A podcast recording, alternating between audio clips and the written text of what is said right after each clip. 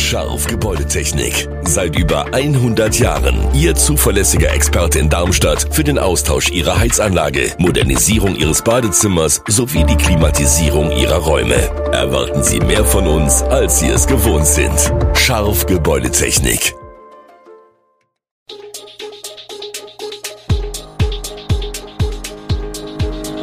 Gude, unser morgendliches News Update.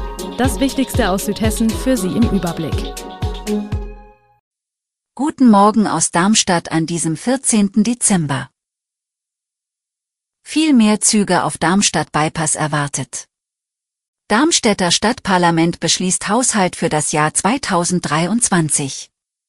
In Pfungstadt gibt es keine Bürgerbefragung zum Brauereigelände. Missbrauchen Unternehmen Inflation für verdeckte Preiserhöhungen? Das und mehr gibt es heute für Sie im Podcast.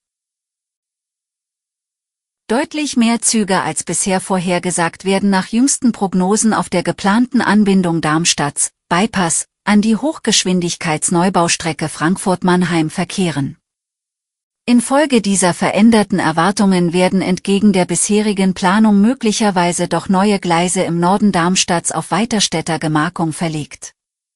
Das wurde bei der jüngsten Sitzung des nicht öffentlich tagenden Beteiligungsforums zur Neubaustrecke, NBS, mitgeteilt. Im Mittelpunkt der Sitzung stand nach Aussage von Teilnehmern die Information über den neuen Sachstand im Planfeststellungsverfahren für den NBS Nordabschnitt. Die DB Netz AG hatte den Planfeststellungsantrag im Herbst überraschend zurückgezogen. Planungsleiter Jörg Ritzert begründete den Schritt im Beteiligungsforum mit Aktualisierungsbedarf bei der Umweltplanung sowie bei Schall- und Erschütterungsgutachten aufgrund neuer Zugzahlenprognosen. Das Darmstädter Stadtparlament hat mit den Stimmen der Koalition aus Grünen, CDU und Volt den Haushalt für das Jahr 2023 beschlossen. Das 825 Millionen Euro schwere Werk läuft aufgrund gestiegener Gewerbesteuereinnahmen nach Angaben des Kämmerers wohl auf eine schwarze Null hinaus. Neben Investitionen in Wohnungsbau und Verkehrswende steht der Etat dennoch im Zeichen von Krisenzeiten. Er soll der Stadt ausreichend Spielraum geben, um auf kurzfristige Notsituationen reagieren zu können. Anträge der Oppositionsparteien, wie etwa eine Grundsteuersenkung oder die Einrichtung eines Sozialfonds, wurden von der Koalitionsmehrheit abgelehnt. In Pfungstadt wird es keine Bürgerbefragung zur Zukunft des Brauereiareals geben.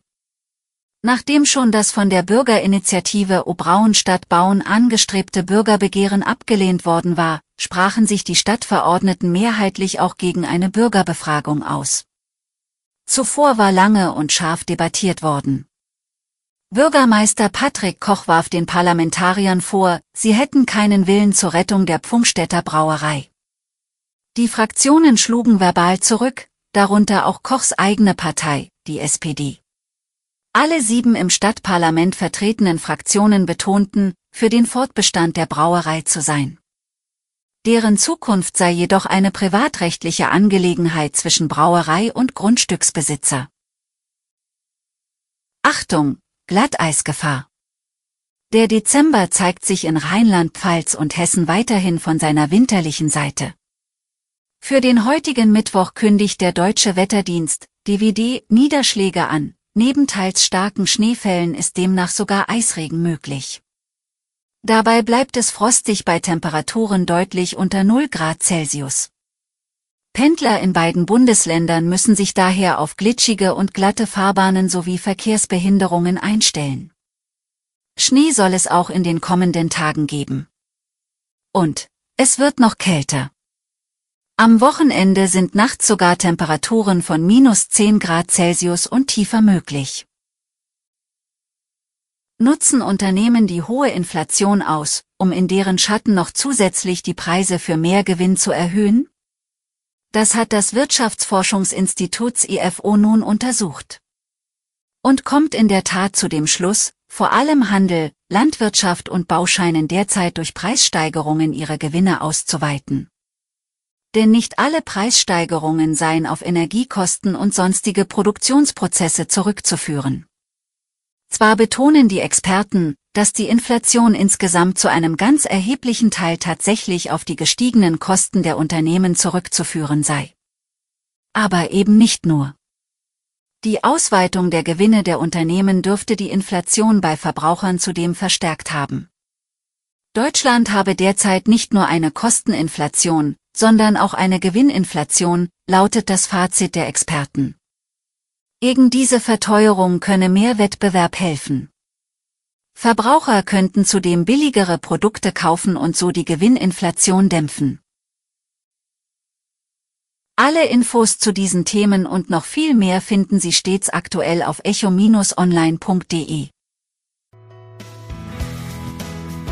Gute Südhessen ist eine Produktion der VAM von Allgemeiner Zeitung, Wiesbadener Kurier, Echo Online und Mittelhessen.de. Redaktion und Produktion die NewsmanagerInnen der VAM. Ihr erreicht uns per Mail an audio.vam.de.